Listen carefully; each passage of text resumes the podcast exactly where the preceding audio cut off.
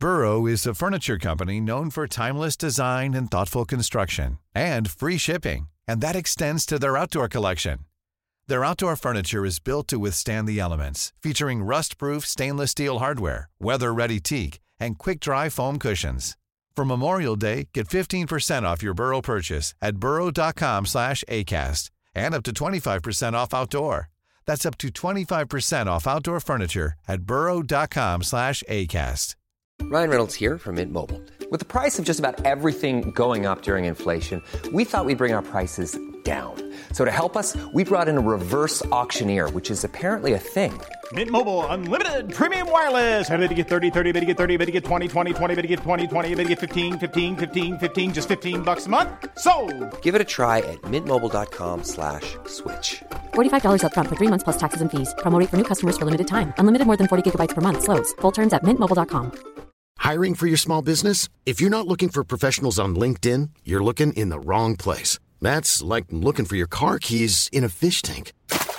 LinkedIn helps you hire professionals you can't find anywhere else, even those who aren't actively searching for a new job but might be open to the perfect role. In a given month, over 70% of LinkedIn users don't even visit other leading job sites. So start looking in the right place. With LinkedIn, you can hire professionals like a professional. Post your free job on linkedin.com/people today. What role do theories of race play in science? For years, we thought that the eugenic ideas about race had fallen out of fashion, but recently they seem to be making a bit of a comeback. In today's podcast, Angela Saini talks to me about why this is happening. She's speaking to us from New York, so excuse the sound of real, genuine Manhattan traffic or the occasional transatlantic internet wobble. Welcome to Future Imperfect.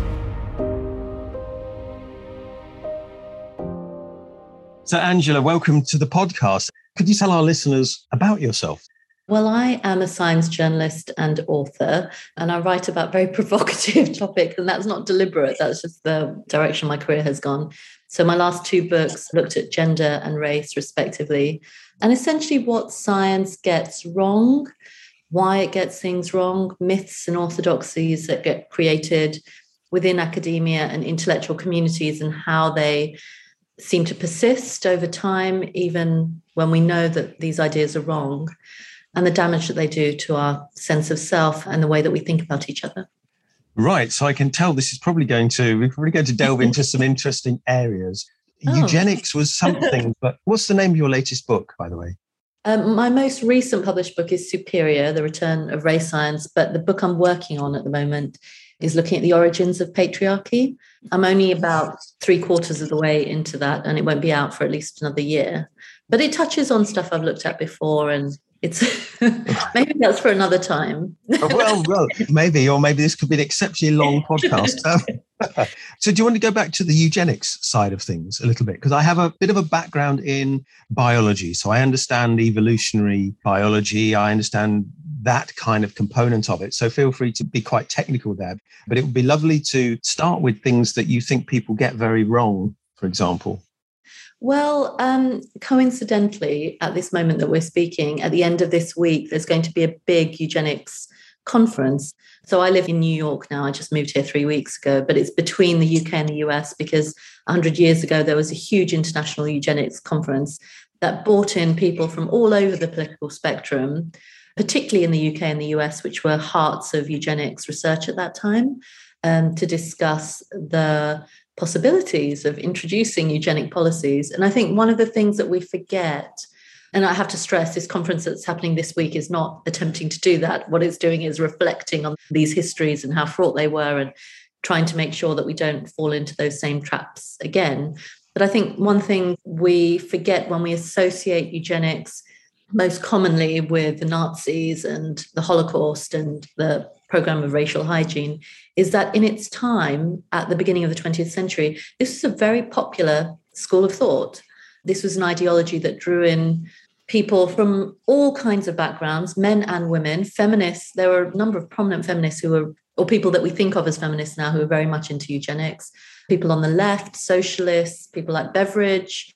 the Fabians, Sydney and Beatrice Webb, who set up the LSC, who were really drawn to the idea that we could improve the human race by selectively encouraging certain people to have babies and discouraging other so-called less desirable people from having babies. And there was a real sense that this was a progressive thing to do. It's interesting because it does draw comparisons with stock breeding, for example, in animals. This is done in dogs and horses and budgerigars, and people very much take steps to breed a better, or not better, well, yeah, they would call it better, a specific trait, yeah, or a specific set of traits. So eugenics is about looking at that at one level, but of course it begets a whole bunch of different things, I would imagine. Obviously, I think that's wrong, but why did people think it was right? Were they just trying to make sort of the equivalent of superhumans? Is that the thinking behind it? They can better the human race? Well, the logic is similar to what you describe in stock breeding, which is, so Francis Galton was one of these, was the person who kind of developed this idea. He was a cousin of Darwin. And at the end of the 19th century, he wrote about the possibility of creating brilliant humans, geniuses, a galaxy of geniuses, by encouraging people with beneficial and what he thought of as heavily genetic traits like intelligence or beauty, and assuming that these traits were automatically passed down through generations. Now, there's lots of problems with this. Number one is when you're breeding animals, you're breeding for one specific thing, you know, a cow that's particularly fat or produces a lot of milk, or a dog that is particularly loyal or has a particular type of coat. You're not breeding in a rounded way for a kind of general person who has lots of different beneficial qualities. And also when you're breeding animals, you know, you can destroy the ones that you don't like. You can make mistakes and keep going over generations.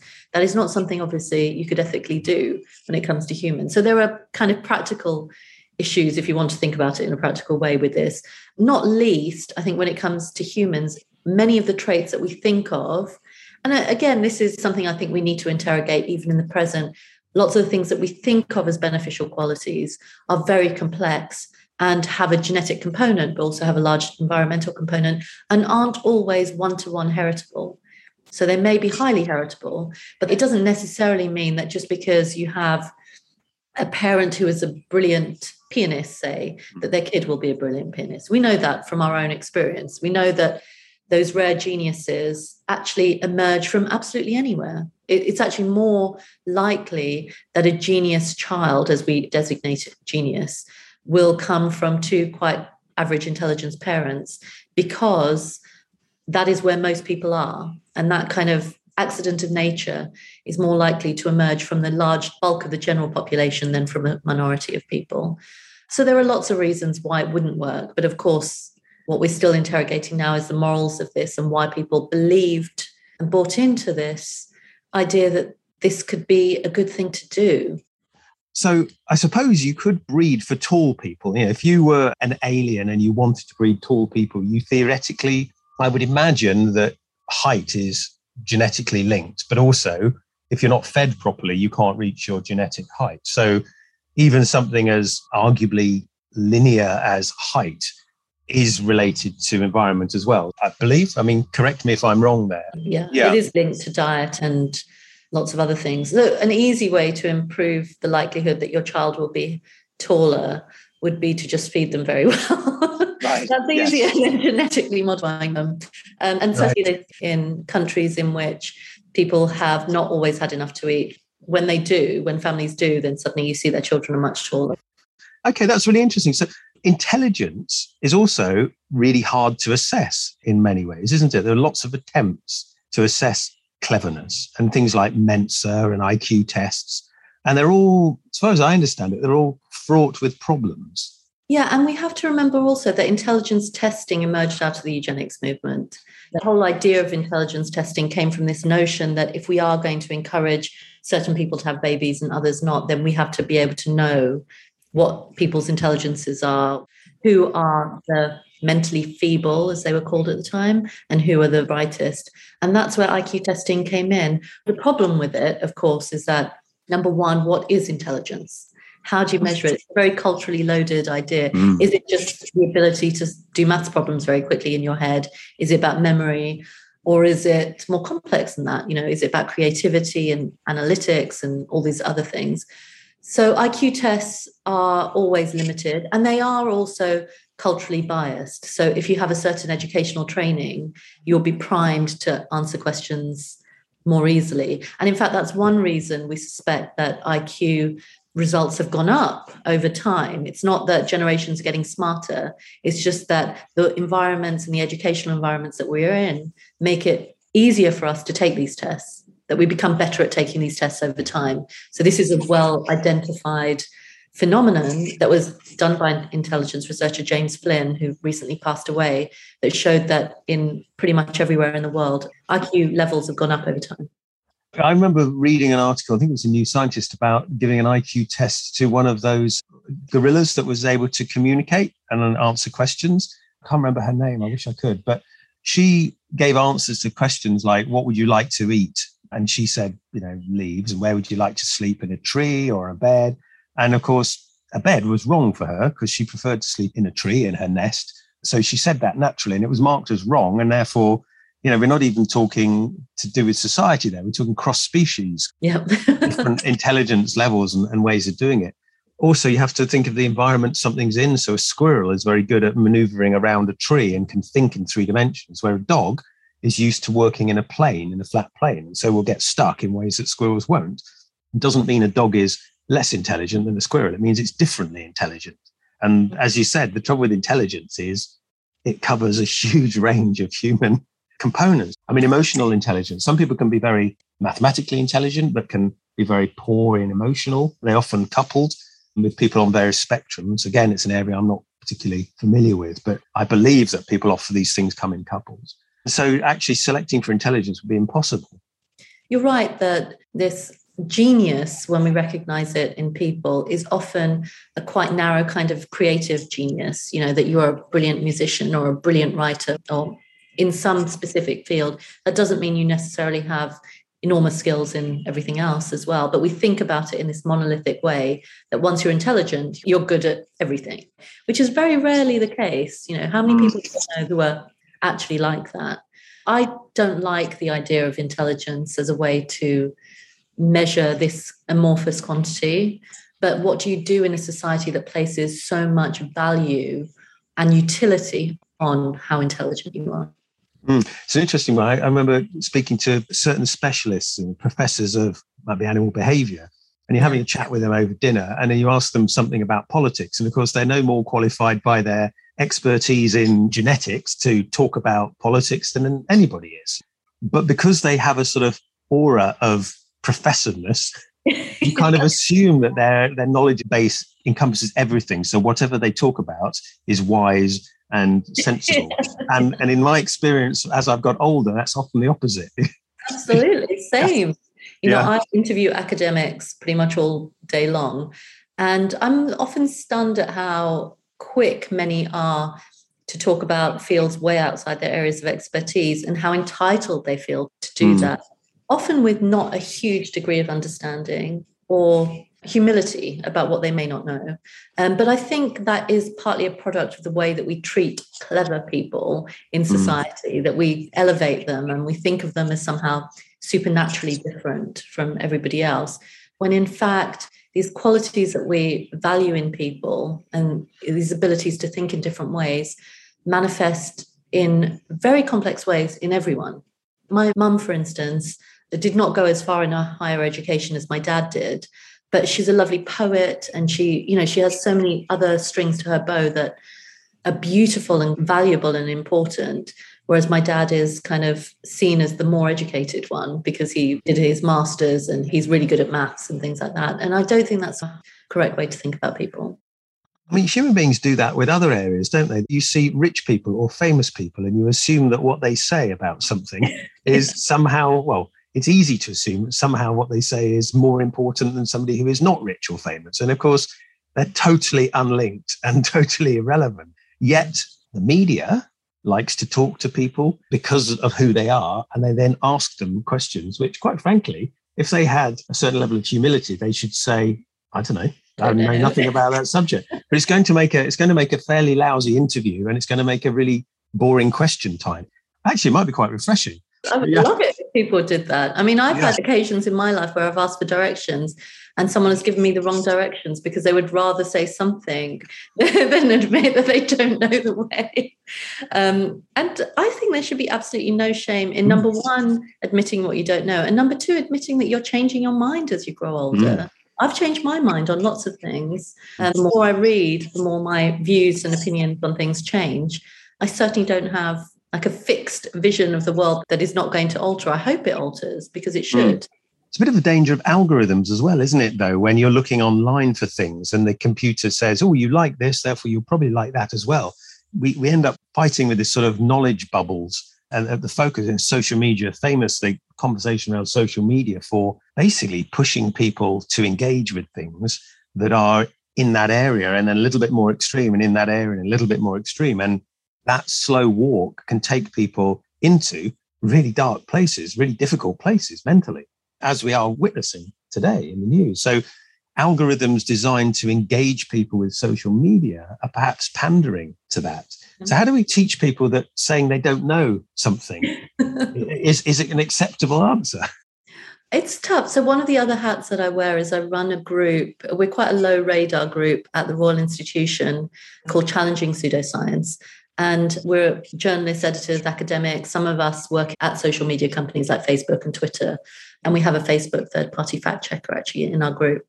But this is one of the problems we grapple with, is one of the vehicles for misinformation and disinformation online is these rabbit holes that people fall into because of the way these platforms are designed. They push you towards certain narrow niche interests and certain groups of people who share your narrow niche interests. And before you know it, you get sucked into a world that can hold some quite weird conspiracy theories or views, but you can't see a way out because before you know it, everyone agrees with you in that filter bubble that you're in. And drawing people out of that and also recognizing that you're in it is incredibly difficult. And it can happen to any one of us. It's not as though there's a type that gets drawn to it. It can happen to anybody. And it's almost like de-radicalization. So one of the people in our group works in counter-extremism. He's worked with governments all over the world trying to de-radicalize religious extremists. And that process is a one-to-one psychological process that can take years, depending on how deeply someone has entered into that rabbit hole. And I think the process around pseudoscientific conspiracy theories, so here I'm talking about flat earthers or climate change deniers, things like that, are almost the same, that you, for some reason, fall down into this rabbit hole, find a community, a very self-contained community that has its own internal logic. And even very reasonable people can fall into these communities and find it impossible to get out. And people's brains are very good at rationalizing away the impossible. I mean, remember I was watching a video. I've watched quite a lot of YouTube videos. I've got my own YouTube channel as well. But I was watching a flat earther filming the sunset as the sun was going down below the horizon, saying the sun's not actually setting. The sun's up there in the sky. He was pointing higher up in the sky, and he's saying it's something to do with refraction. You know, I'm not quite sure, but it's clear that the sun is higher in the sky than it looks. And I'm thinking, you're actually filming your own sunset, and you're denying what you can see, that the sun is clearly going down. It's not getting smaller. It's clearly going below the horizon and eventually went out. And I just thought the human brain is an extraordinary thing, because they had convinced themselves that what they were seeing was actually incorrect. And so the human brain is very capable of deceiving us, and all these cognitive biases that I'm familiar with and we're all prone to, they're quite difficult to fight against sometimes, aren't they? They are. And I mean, we're all victim of that in smaller and bigger ways. To be raised in a society is to be raised with its particular way of looking at the world. And that becomes your way of looking at the world. And when that becomes challenged, we resist it and we look for any evidence that will stop us from having to change our minds. Changing your mind, I think, is one of the hardest things to do as a human being. I know that myself, in the books that I write, I've had my mind changed in those processes. I've started with a certain set of assumptions and ended very differently and had to question myself, you know, then actually how do I think about myself as a result of what I now know? How can I realign my place in the world based on what I've learned? It's actually embarrassing as well for yourself. You feel it's like, I've put so much effort into this club And now I've realized this club is actually completely wrong. And I can do one of two things. I can say, I don't want to be part of this club anymore and heal or change or modify how I think of the world. Or I can double down and deny the facts. I suppose it's like giving up drugs as well, isn't it? People say one of the things you've got to do is get them out of the environment that got them into the drugs in the first place. And in a way, it's very parallel to people who are radicalized or indoctrinated or whatever it might be. You've got to try and extract them from that environment. It's very difficult to do sometimes. Yeah, I agree with you. But, you know, I've come to the point now because I think all of us have our own delusions in some way. And I don't think that that's necessarily a bad thing if it's not self-destructive or destructive to other people. If it gives you comfort, if it makes you feel better, if it gives you a place in the world and it gives you a community and it's not harming anyone, it's fine. You know, we all have to find our particular way of surviving and making the world work for us. And if it means holding on to a few harmless delusions, then do it. Because we all have them. You know, we all have our certain commitments to ways of doing things which another society or another time might think of as completely irrational. The problem is where, you know, it starts to harm other people. And I think that's where this issue of trying to draw people out of them. And it's not about making people see sense, because I think that can be quite patronizing, condescending. It's about getting people to see the same facts, but from a different perspective, and holding their hand through it and trying to understand the emotion and psychology behind why they would choose a particular set of facts over another one. Yeah, it's fascinating. So the eugenics movement, getting back to that whole thing, did it start out benign, or has it always been kind of actually behind the facade? It's tied up with racism and empire and that kind of thing. Or was there a kind of more naive side to it where people were genuinely trying to make better people? We all want better for our children. And maybe they thought that was a way of doing it? Oh, I don't know, because benign is relative. You know, I think the progressives who latched onto eugenics early on would have thought this is a brilliant solution to poverty, for instance. The early British eugenics movement was very much about class. They believed that there was at the bottom of the socioeconomic spectrum what they sometimes termed the residuum, like a small strata of people who were poor intergenerationally, because they would always be poor because they were genetically inferior. You know, they were less intelligent, criminally inclined. They had a host of genetic problems. That was the belief.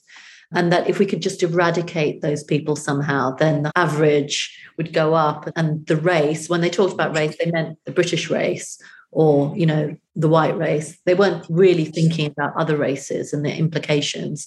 They were thinking within our group, how can we improve our group so that we as a society are more productive, you know, when we go to war, that we will be more likely to win wars, that we will be the dominant society. And I think to the people who latched onto it then, they would have thought that this is great. But number one, it didn't really work. And it wasn't instituted in that same way, although there were many sterilizations all over the world, not in Britain. So it never came into policy in Britain, but in other countries it did, including the US, where I am now. They had forcible sterilization. Wow. Yeah, they had forcible sterilizations in many countries all over the world, and even into recent history. So there are people alive today who were forcibly sterilized under kind of eugenic policies. Gosh, so it's still very much with us. The legacy of that is absolutely still here. Yes, and I mean, in an era of gene editing, there is also this fear that will we selectively eliminate people who are likely to have certain genetically inherited diseases, you know, and this is where it becomes a very grey area, because we already, you know, when I was pregnant with my son, I was tested, as all women are in the UK, routinely for Down syndrome. What is his likelihood of having Down syndrome? And I knew at the time that if he had tested positive for Downs, I probably would have had an abortion. And I think many women do make that choice. There are many women who very bravely don't make that choice, who say, I'm going to have the child, I'm going to look after it. And I absolutely applaud the kind of commitment as a parent to be able to do that. But many of us are not that brave. And we have to ask ourselves, and why do we feel it's appropriate to do that? Do we feel that it is such a sacrifice, not only on the part of the parent, but also on the child, to have these babies? You know, that's a live issue that we are still grappling with, because it does veer on the eugenic in a way. But you could also argue, if you eliminate a genetic disease from someone by giving them gene therapy, is that also eugenics? Are you also interfering in their genes somehow in treating them?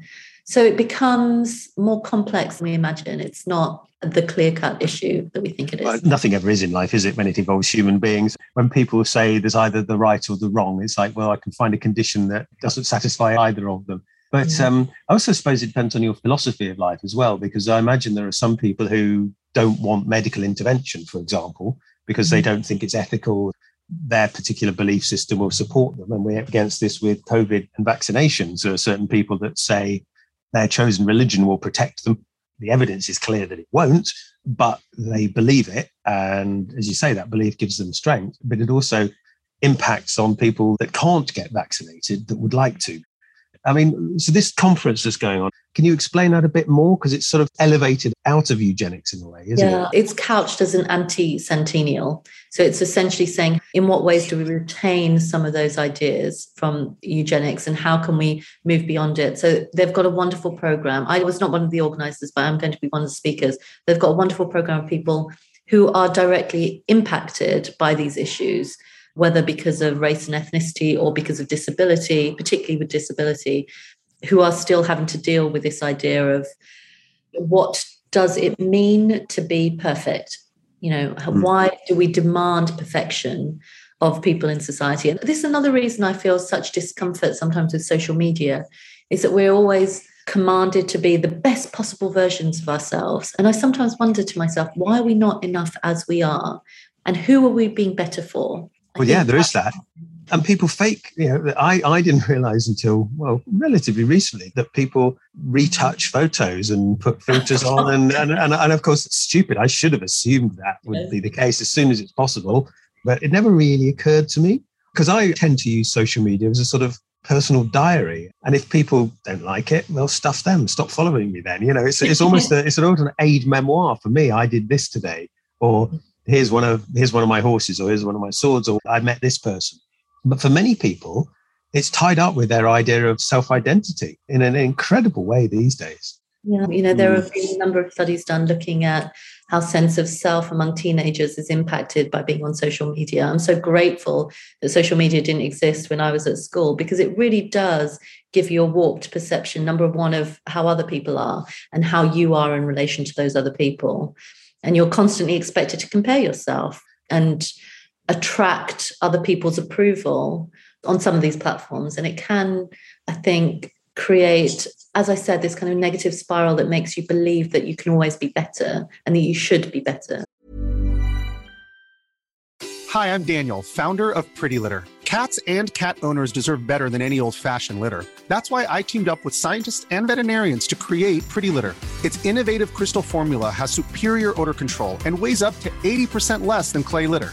Pretty Litter even monitors health by changing colors to help detect early signs of potential illness. It's the world's smartest kitty litter. Go to prettylitter.com and use code ACAST for 20% off your first order and a free cat toy. Terms and conditions apply. See site for details. Burrow is a furniture company known for timeless design and thoughtful construction, and free shipping, and that extends to their outdoor collection.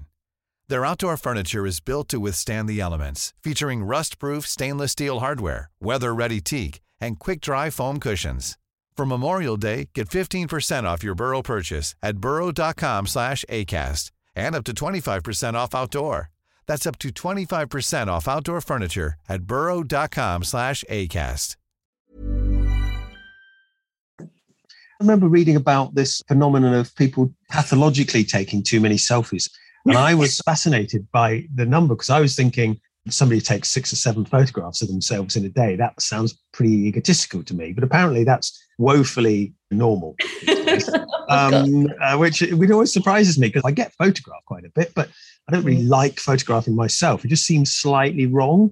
But apparently some people, to get into the pathologies of too many selfies, you've got to be taking hundreds and hundreds, if not thousands, of photographs of yourself, which is extraordinary.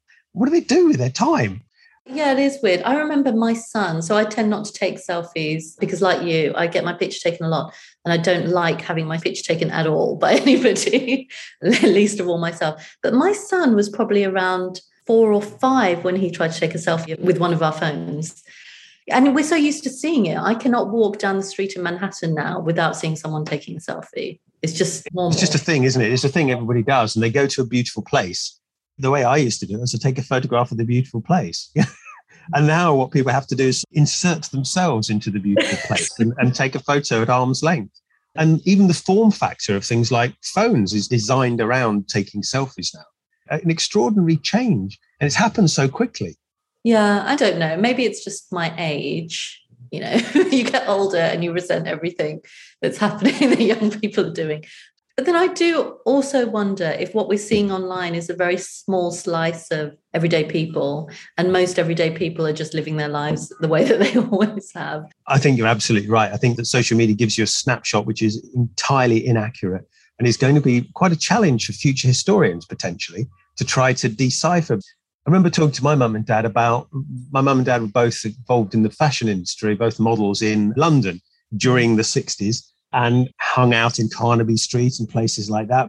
And I said, well, what were the fashions like? And they said, yeah, well, some people were dressed up in fashions, but pretty much everybody wasn't, really. I mean, if you were dressed in the extremes of fashion they talk about now, you'd have been noticed because you'd been unusual, or you're some kind of fashion icon or something, or you're on stage. So our impression of what they were wearing back then is totally changed by the extremes. And I wonder whether in 500 years, people are going to be looking back at the emergence of social media as a huge influence on our societies in general, and having to sort of disentangle this inaccurate record of our daily lives. Yeah, and that's true throughout history, I suppose, because the records that we have, even from classical antiquity, is biased by the people who were writing those records.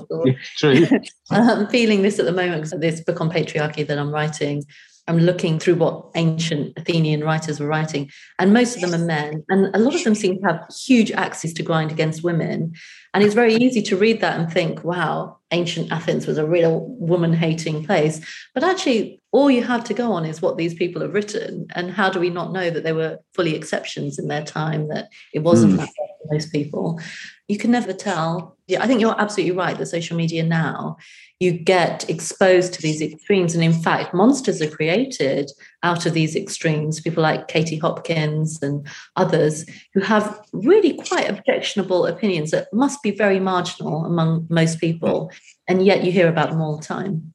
Yes, and you get that selection bias as well. You get this sort of concept of false balance where, as you say, we talk about climate change or things like that. And they sort of bring in somebody who's extraordinarily fringe belief, is probably believed by a millionth of the population of the planet. And they're put up alongside somebody whose belief is shared by pretty much everybody else. And they sort of have allow a debate between the two. And I always find that a bit weird, because clearly the truth doesn't lie in between those two extremes in the slightest.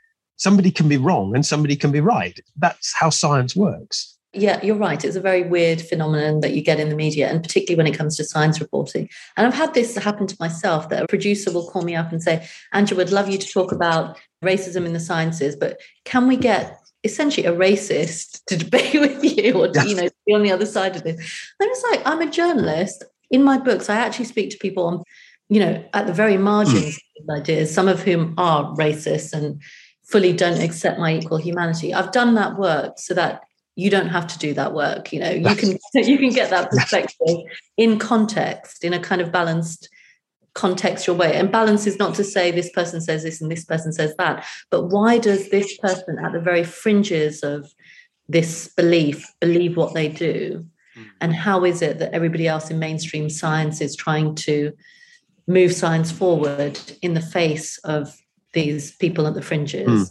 You know, that's the kind of context that we need. But then you find yourself as a journalist, and this has happened to me a number of times, treated as though you sit on one side of that equation and that fringe person is a legitimate point of view on the other side. And it's a huge frustration for me. And I do wonder sometimes if the media creates real problems of public engagement and trust in science, and also damages our public understanding of science by creating these false equivalents. Because they're almost saying, you know, this person who's studied this their whole life and has read more than a book about it, has written multiple books, their opinion is valid. And this other person who's watched some YouTube videos is also, their opinion is as valid. And it's like, no, those are not equivalent perspectives on the world in the slightest. one of the arguments I've occasionally heard somebody say, it's because a lot of journalists are arts trained, and therefore, if you're arguing over whether a book means X or Y, there isn't actually a truth unless the author can tell you what they were writing about. There's just a well-argued opinion on both sides, and you can get full marks for having diverging opinions as long as you argue the point. Whereas in science, it's not like that. I mean, science does change. That's the great thing about science. But clearly, there are some things that are right and some things are wrong. Yeah, although, I mean, much of my career has been dedicated to asking to what extent can science get things wrong and why does it? So even the expert who's written lots of books on a topic can still be wrong sometimes. And we have to interrogate when that happens. We can't take their word for it every single time. I think the pandemic has been a really good illustration because a lot of myths were created and then debunked over the course of the last year with regards to various aspects of the virus and what can treat it and what can't treat it, and what is good and what isn't. And loads of experts have either turned out to be right or turned out to be wrong, but that doesn't mean they weren't all experts and equally credible experts to begin with.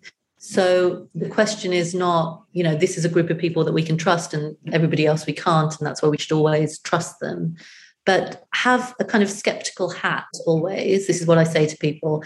Whenever you're reading any kind of scientific information, whether it's in the news or whether it's in a journal, just try and put what you're reading in context, read around it, see what critiques have been made of it, see if there are dissenting opinions within the scientific community around it, and also be prepared for that paper to turn out to be wrong, possibly later on. There's a wonderful website called Retraction Watch, which I recommend to everyone. What they do is they catalogue papers that have been retracted, scientific papers that have been retracted for whatever reason. And it can be whatever reason. Sometimes it's fraud, sometimes it's they got their data wrong, whatever. But it kind of shows you the process of science happening, which is people write things up, they have hypotheses or they publish data, and sometimes it turns out to be correct, sometimes it turns out to be wrong, but there is a process there. And it can take a long time. Race, I think, is a perfect example of science gone wrong. Eugenics is a perfect example of science gone wrong, that here are beliefs that many experts had for a very long time that turned out to be just bias and prejudice, and only very slowly are we starting to challenge that and rewrite the books on human difference and what it actually means. Does it take us a generational change as well? Because sometimes people grow up with a belief based on what they think are facts, but those facts are wrong. And as we've talked about before, it's really hard to admit you're wrong. But the next generation coming along, do you feel that you actually can't educate enough of one generation? You just got to hope that you educate the next one coming through.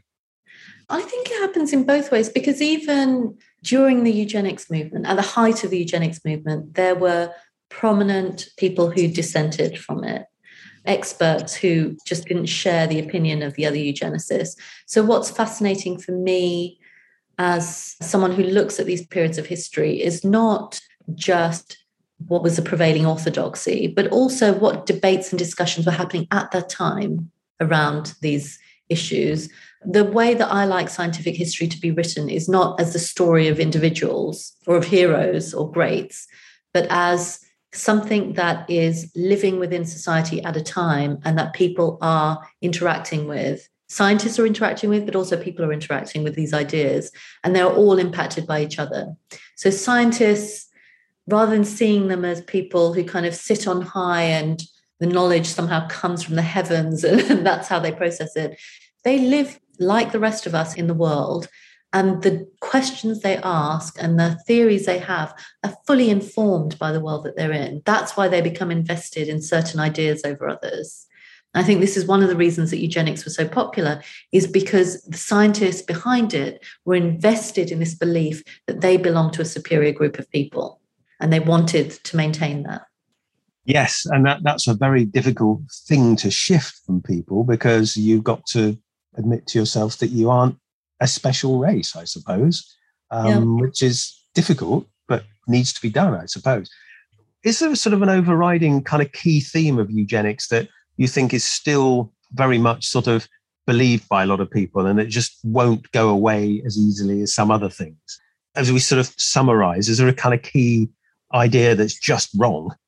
There's actually quite a few. So I presented a BBC4 series a couple of years ago with this wonderful disability rights activist, Adam Pearson, on eugenics. And one of the people I interviewed, Jonathan Portis, who's an economist who used to work for the government, and now he's an academic. And he was saying that if you look, for instance, at child welfare, now bear in mind that Beveridge, who is the architect of the British welfare system, was a eugenicist. So he had eugenic views. And that's not to say that welfare isn't a good thing. I'm all in favour of social welfare. But when you look at the child tax credit system, the credit system that we have now, the government, our current government and earlier governments, including Labour governments, have sometimes put a cap on how many children you can have before you lose benefits. Now, if you look at that through the context of history, that can very much look like a eugenics tool. You know, we are trying to limit the number of children a poor family can have, because after that, we'll disincentivize them so much they will be disinclined to have them. And Portis essentially said, you know, how is that not eugenics in action even today? We still have this, I think, in Britain at least, but I see it in other countries as well, this idea that, you know, there's an underclass, this underclass of people who are just naturally not as good as other people. We don't want them to have as many children. You know, why are they outbreeding everybody else? They shouldn't be having kids. They can't look after them. They're just not good enough. And I think in those kind of attitudes, eugenics lives on. Mm. How do we shift that then? Is that education? Do we just have to look at policies, or will it ever get shifted without being too depressing? I do wonder sometimes if our political classes come from a strata of society that have very little experience of poverty and deprivation. And when you've grown up in an environment where you don't have very much and the people around you don't have very much, you start to understand why the world looks the way it does. It's not because they're in any way weaker intellectually or physically than anybody else. It's because life just grinds you down. It makes everything harder. I remember when I was at school, I went to a state school, and it was an okay state school, but I remember so much talent was wasted in that school from a lack of ambition for the kids. You know, we're always told to revise down our expectations. And that is how these ideas live on, that you shouldn't aim too high. Whereas I've seen for myself, you know, among friends that I know, and now my son goes to a private school, you know, I can see for myself, they are always expected to revise up their expectations for themselves. So it's that, it's saying to children from disadvantaged backgrounds, we expect as much from you as we do from anybody else. Mm. And trying to get them to live up to those expectations and feel empowered themselves. I mean, not everybody can succeed, but we can all try. Giving them the resources to do it. Mm. The choices that we make are informed by what we think is feasible. If you feel that if you choose a certain career path and your likelihood of doing well in that is less than if you went and became a bank manager, say, or some other stable kind of profession, then you're less likely to choose it if you don't have anything to fall back on. So we need to create those nets for kids that say, if you want to become a scientist or if you want to do this, we'll make sure that you never have to worry about your finances as you're training to become that person, or you never have to worry about looking after your parents or whoever you're caring for at home while you're going through that process. And we don't do that at the moment. We kind of let people fend for themselves. And that's why people, partly because society tells them to, but partly because this is a choice you're making because you're trying to be sensible for yourself, revise down their expectations. If you were going to project us ahead as a society 100 years, what do you think might have changed, and what do you think we'll look back on and think of as just weird that we lived like that? I don't like to enter into that kind of futurism, but I do expect, and I'm saying this as a meaty to myself, that future generations will look back at us and say that it was really barbaric that we ate meat in the way that we eat it, in the way that we farm it. And I'm saying that as someone who has tried to go vegetarian and really can't. I feel that I can't. But I do wonder if future generations will judge us for the way that we keep and rear animals. Yeah, I think you're probably right. There's an awful lot of unnecessary cruelty out there and probably too much meat eating. But yes, I find myself trying to dramatically reduce the amount I eat. But I do like meat. Yeah, but it does make me feel quite bad sometimes when I eat it as well. So anyway, that was a lovely conversation. Thank you very much for taking the time to talk to us. If people want to find out more about you and what you do? Is there any way they can follow you? Or I mean, we talked about the evils of social media, but you know, maybe it's inappropriate to say that. But is there anything you would like to sort of suggest how they can interact with you? So I'm not on Twitter and Facebook anymore. I haven't been for a couple of years, but I do have a website and I have a newsletter, which goes up very rarely. But if you are interested in keeping up what I'm doing, then you can do it that way. Type my name into Google. It's very easy to find my website. Fabulous. Well, thank you very much. I know we only skimmed your areas of expertise there and interest, but thank you very much for chatting with me. It's been an absolute pleasure.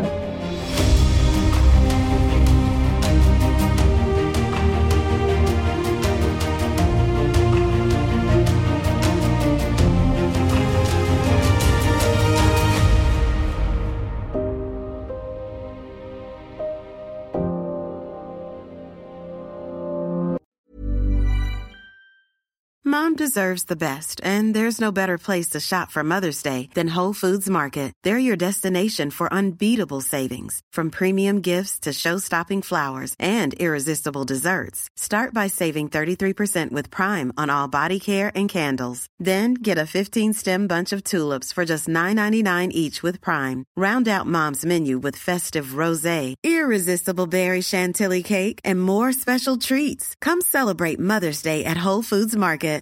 Here's a cool fact. A crocodile can't stick out its tongue. Another cool fact, you can get short-term health insurance for a month or just under a year in some states. United Healthcare short-term insurance plans are designed for people who are between jobs, coming off their parents' plan, or turning a side hustle into a full-time gig. Underwritten by Golden Rule Insurance Company, they offer flexible, budget-friendly coverage with access to a nationwide network of doctors and hospitals. Get more cool facts about United Healthcare short-term plans at uh1.com. Even on a budget, quality is non-negotiable. That's why Quince is the place to score high-end essentials at 50 to 80% less than similar brands. Get your hands on buttery soft cashmere sweaters from just $60, Italian leather jackets, and so much more. And the best part about Quince, they exclusively partner with factories committed to safe, ethical, and responsible manufacturing. Elevate your style without the elevated price tag with Quince. Go to quince.com/upgrade for free shipping and 365-day returns.